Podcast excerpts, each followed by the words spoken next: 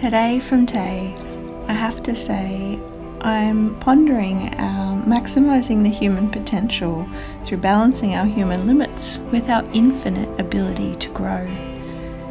It's so easy to feel limitless, the infinite beings we are with our ancient souls.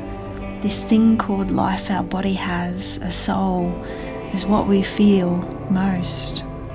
I haven't met anyone yet who relates more to the feeling of being a meat sack of bacteria that we all actually are.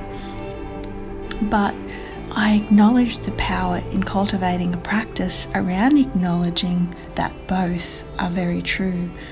We are infinite and we are in this space and time a very real vessel of meat and bacteria for that soul.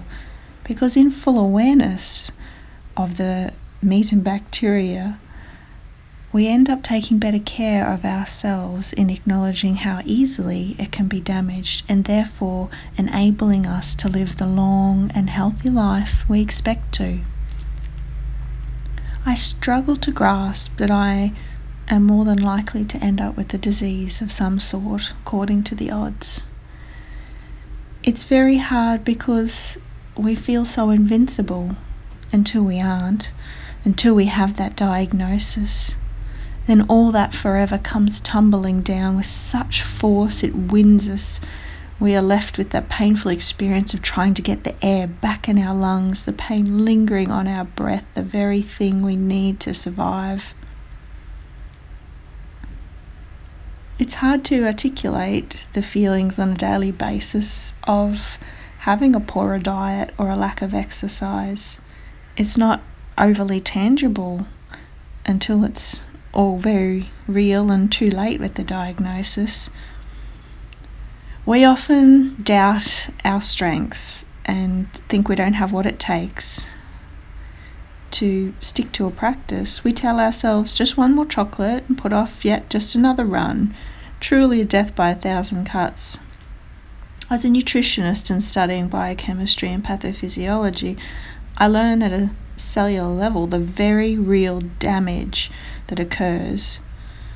Yet I struggle when I get far enough away from the textbooks and I tap into that infinite feeling to keep up the healthy habits. I indulge calling it soul food. The problem, it's always soul food, every meal, and I deserve a rest every day. These excuses I tell myself I know I can choose better. I can choose to be more di- disciplined. It's no more than a decision and calling up my strength and willpower.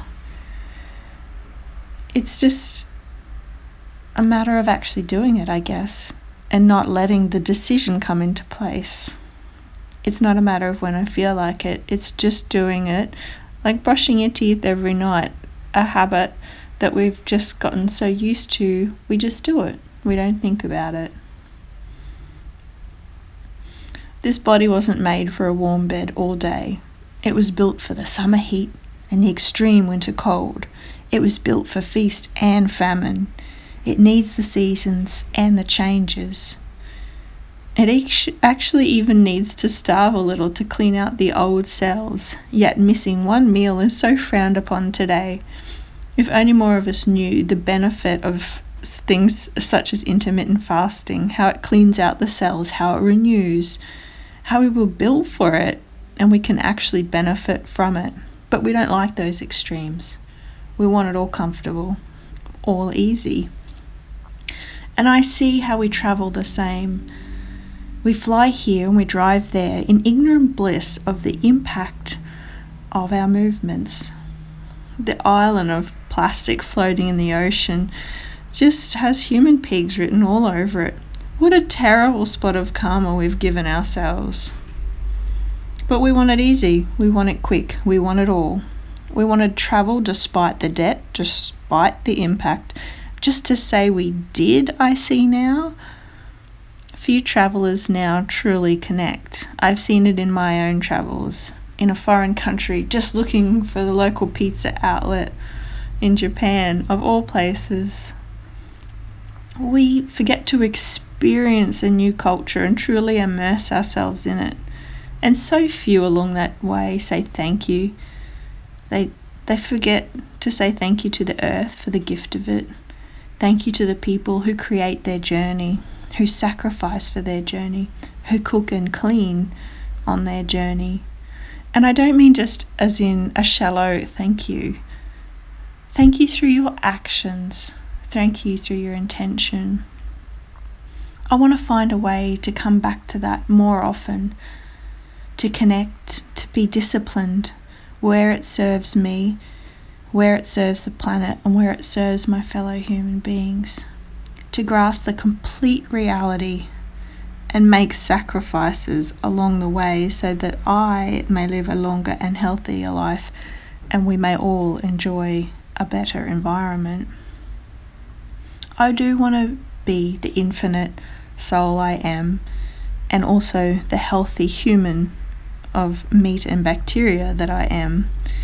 I want to be humbled, and that's done through acknowledging the reality in awareness of our infinity. I want to celebrate the earth and our oneness in the energy we share of it and the energy we share amongst ourselves. And I'll do that by coming in, checking in, acknowledging that I have huge potential to grow and expand.